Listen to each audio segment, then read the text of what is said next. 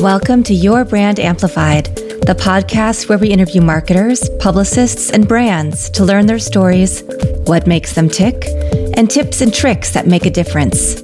Welcome to Your Brand Amplified. I am your host, Annika Jackson, and I'm here with Kelly Kennedy. Kelly, thank you so much for being here today. Hey, happy to be here. Thanks for having me.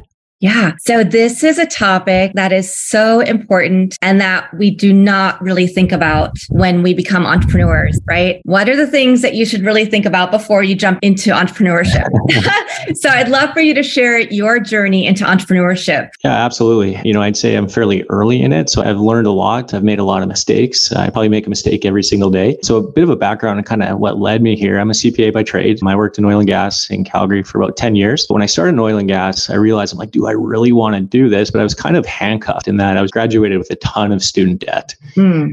I finished an MBA and I think I had 120,000 in student loans. So I had that responsibility to pay off those student loans. So I'm like, okay, well, I'm going to take three to four years, put every bit of extra cash on paying off those student loans. But I'm like, no, I don't want to do this. That is accounting and oil and gas going forward. So I'm like, well, how do I get my foot wet and kind of test potential side hustles that might turn into main hustles while I have my core career? So I started to look at certain things that I could do to, you know, build that experience and not, you know, make a massive leap from a job where I'm getting paid reasonably well to a job that might fail. Mm-hmm. so a few things that I looked at initially was doing marketing on the side. Now everybody thinks they can be a marketer, and I know you know that. Yeah. Um, and so when I was looking at marketing, I didn't want to do broad marketing or like full marketing services. I just wanted to do one thing, and that's just Google Ads, Facebook Ads, hmm. lead generation. And this was five years ago, six years years ago when Google ads and Facebook ads were much, much cheaper. So I focused on dental clinics and chiropractic clinics and I got a couple retainers. So I did that on the side mm. while I had my normal job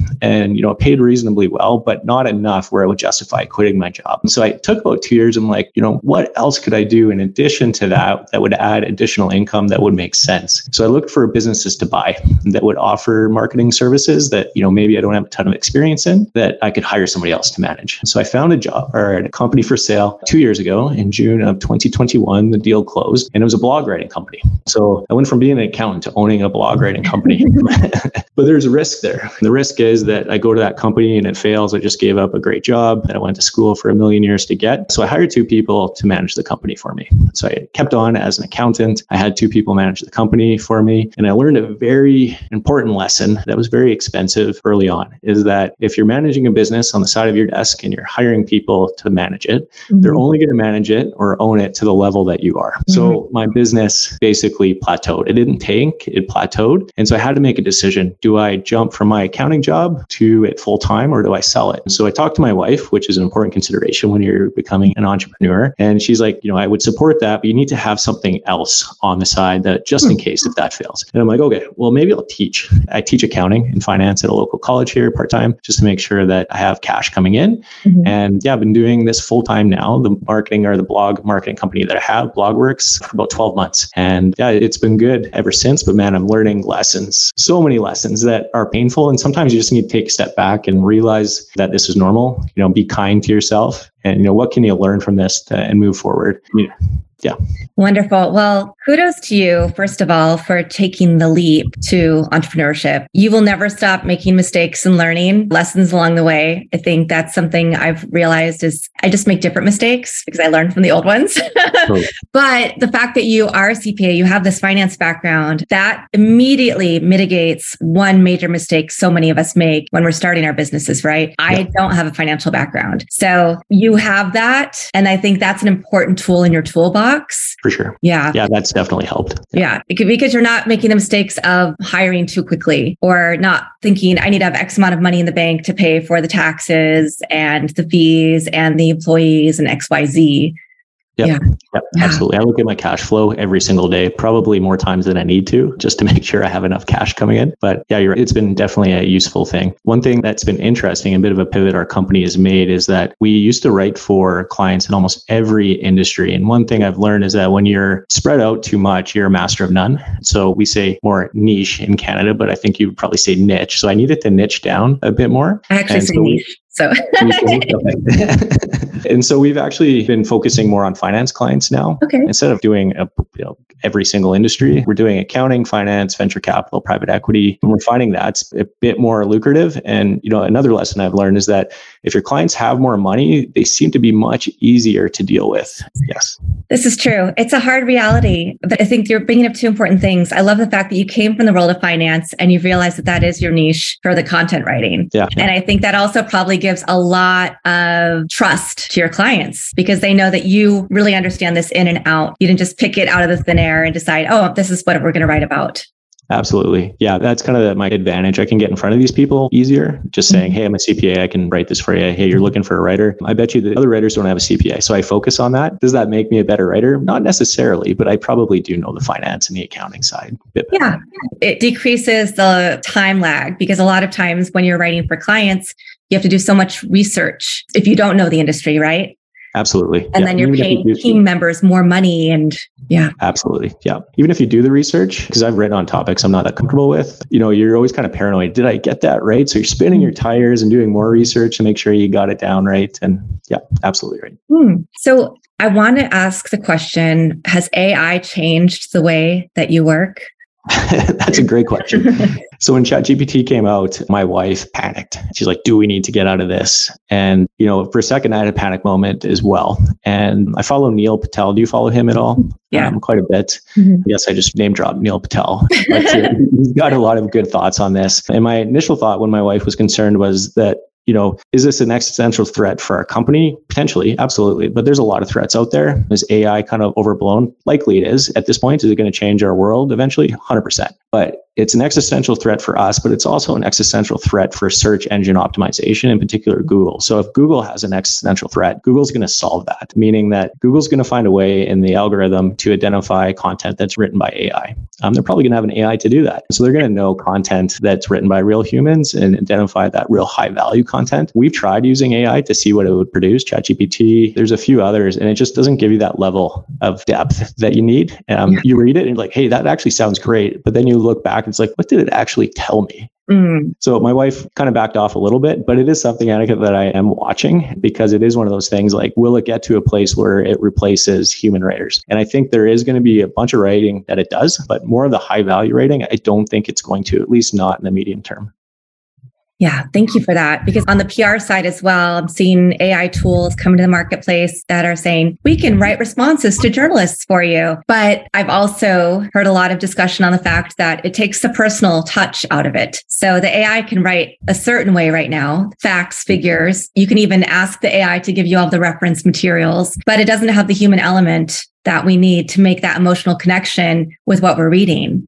Absolutely. So until it does that, I think we're safe. relatively safe.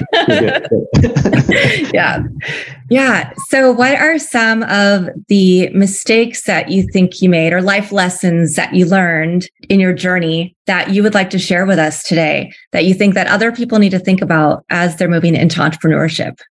Yeah, totally. The first one is if you've got a wife or you've got kids or like very significant responsibilities, you need to understand what the impacts might happen or what the impacts are going to be to them and that they're on side. If you don't have the support of your partner, you know, you're not going to get through those days that seem just awful. So that's one. Two, you need to make sure, you know, this is the accountant in me coming out that if things don't go well, what is your exit plan? Do you have something to fall back on? You don't want to sell the farm. I'm a rural kid, but you never want to put your farm up for sale.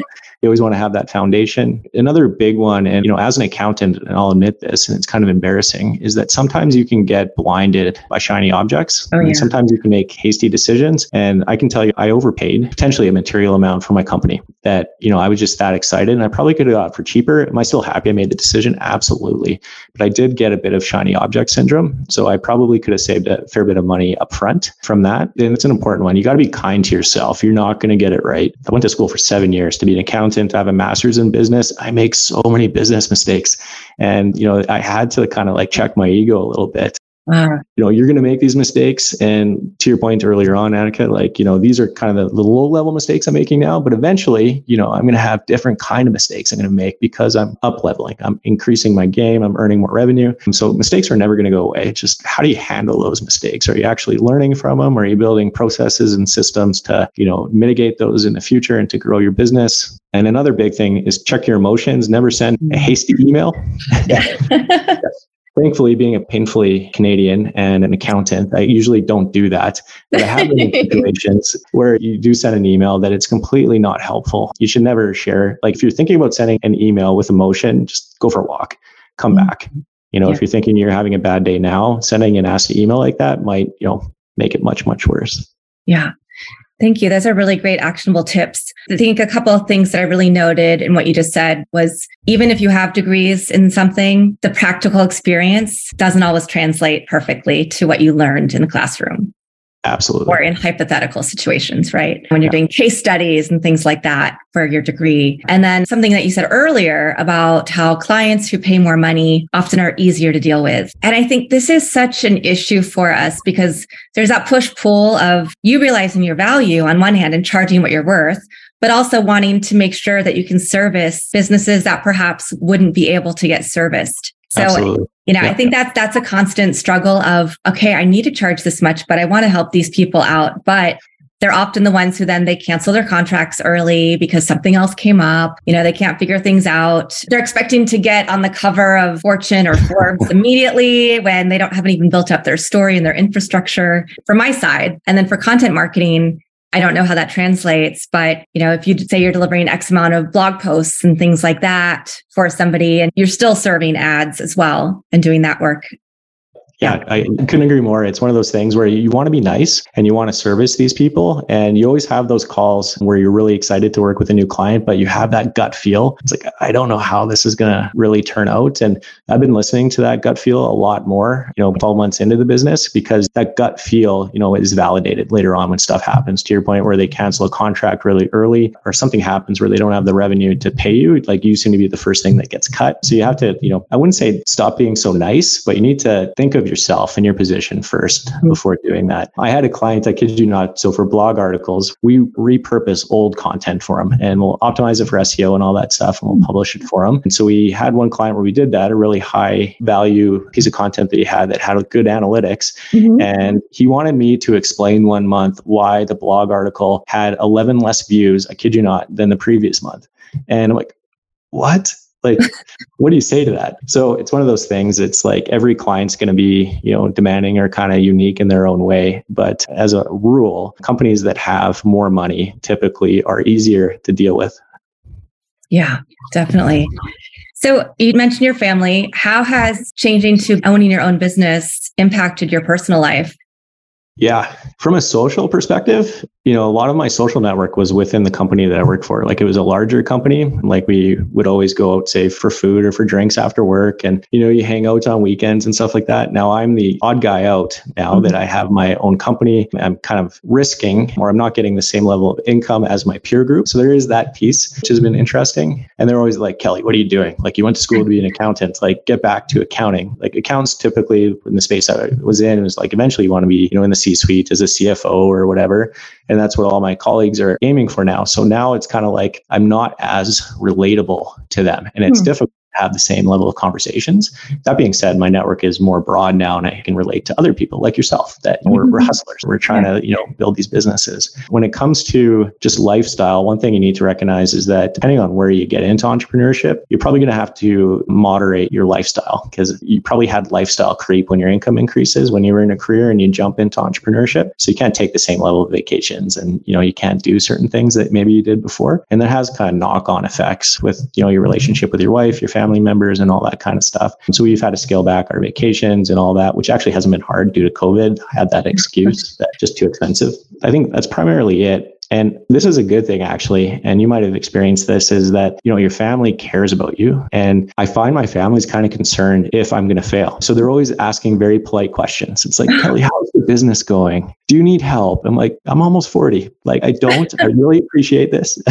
We're probably doing better than you think. But yeah, it's interesting. People that care about you probably don't fully understand what you're doing.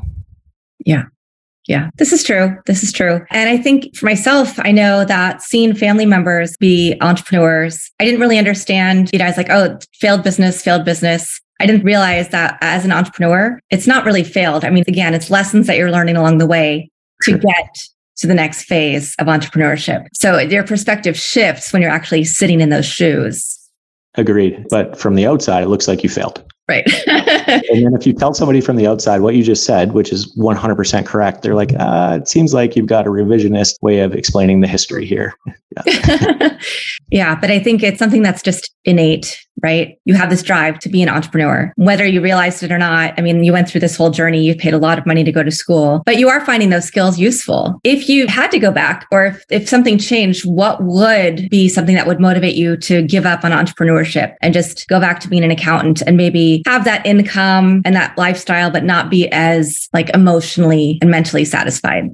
That's a great question. I've actually haven't quite thought about it. You know, I think I'm so fully invested in seeing this company succeed that I haven't thought about, you know, what would bring me back to my old career. Mm-hmm. Thankfully, I do have it to fall back on, and I probably subconsciously have that, which makes me a bit more confident, which is good. But if I ever say lost the company and I got sued, which I don't think I would, uh, but say I got hit financially very hard, obviously, like practically speaking, I would have to go back. But I did make the leap from an educated perspective, and I kind of knew how much runway I would have. So I can't see a situation that would bring me back to the old role again, unless I needed the cash. Because even if this company fails, and there's a chance most businesses do fail overall, I would probably look at another opportunity hmm. or grab into something else and then work forward. That being said, Annika, I would have to ensure my wife is on side. Yeah. Yeah. Very important. She's super supportive, but I get it. Like it's just not my stress and my risk. It's our stress, our risk. And yeah, it impacts her as much as it does me. Yeah. But I love that you have been bringing that up because it is important. I think a lot of times as entrepreneurs, we think it's just our journey alone, but it's not. It really does mm-hmm. involve our entire families, whether it's a spouse, a partner, kids, whatever your family makeup looks like, right? Yeah they are affected every day by this journey that we're taking them on. Absolutely. Yeah. yeah. yeah. And it's something it's hard to, we need to always remind ourselves because when you're knee deep in it and something bad just happened, you know, it's just not you. You know, everybody's going to be affected from that. And, you know, your kids or your family members don't appreciate what you're going through. And yeah. Now, one thing that you talked about was you decided to buy a business. You think you might have like overpaid slightly for it. And this is something I think a lot of people don't think about. You don't just have to start your own business. You can look for a business that's already been successful. Mm-hmm. A lot of every day there are entrepreneurs for selling their businesses. So what are some of the things that you would recommend somebody look at and what questions should they ask when they're looking at buying a business versus starting one? From yeah, scratch? That's a great question. I think just as a rule, looking at buying a business is just as good as starting one. Like buy a business that has proven systems and a track record to earn the revenue. In a way, you're buying a bit of security, even though you're putting a bunch of money up front. Now, for me buying this company, I knew how much I could pull from it for my expenses each month instead of just starting a business that might be pre-revenue for 12 months. So there's a lot of advantages there, but you do pay for those advantages. So I've looked at a bunch of companies and got into due diligence with a few of them. And one thing I've learned, and this is proved true for every single one is that the reason for selling is never truthful. So basically, you want to ask, hey, if this business is so good, why are you selling? Like that's the fundamental question. And you're always probably going to get an answer that isn't quite accurate or half truths. And you need to understand what's going on behind the scenes. You know, is there something where the current business owner thinks the company can't scale? Is there something on the books you should be concerned about that you might find in due diligence? There's got to be something behind it. And it can be difficult to find that thing out. Another thing that I would look at is hiring, and I didn't do this, but I think it'd be valuable for someone that doesn't have the business experience or background. Hire a consultant or somebody that is an expert in buying businesses or due diligence that kind of walk you through it. And at the very least, hire an accountant and a lawyer with due diligence. Very important. Basically, they might seem super expensive and the $450 an hour a lawyer might charge mm-hmm. can seem very off-putting, but it can save you a lot of money down the road. And an accountant will review all like the financial information with you. It's not going to be cheap, but just because this company is saying they did X, Y, and Z on their financial statements, that doesn't mean it's true. So you need to mm-hmm. really dig into it. Wow. Yeah, those are really important. And I think, particularly having those people on your team, making sure that you have the right team and asking the right questions for them as well to make sure that they're really qualified to help you with your Absolutely. Business. Yeah. yeah. I've made those mistakes of hiring people that I wanted to help because they were my friend and they had, you know, somewhat of a finance or HR background and then discovering that they didn't do what they told me they were doing. So yeah, that happens yeah. so often. So, uh, so often. Yeah. yeah. So you're so lucky that you are a CPA and, and a business major. So what are, yeah. You might like this and hopefully my friend's not watching or listening.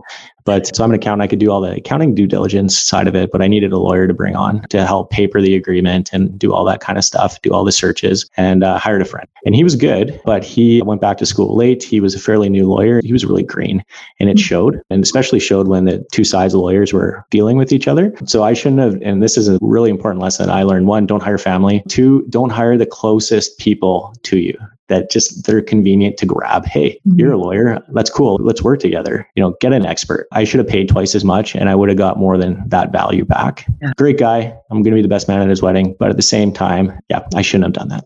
Yeah. Yeah. I'm right there with you. I think we could probably trade lots of stories like that. I bet. What are some last words of advice that you would give to somebody who's considering leaving their career to become an entrepreneur? Two things. One is practical, the other one's kind of like philosophical. The first one, practical, is make sure you know the bookends of the risks. Meaning, if the worst black swan event happens, do you have enough runway to live? Because if you don't, that's going to impact every asset aspect of your life. And second, you know, and this might be somewhat cliche, but it resonates with me is that if you know you're 60, you're 65, and someone takes you back and you could have met the person that you could have been doing what you want to do, would you be happy? And so that really resonated with me is that I would be more happy at the end of life. And I shouldn't say 65 is the end of life, but like say 70 or 80, knowing that I took those risks, even if it didn't work out, because you're always going to regret the risks that you didn't take. But make educated risks or, mm-hmm. or take educated decisions.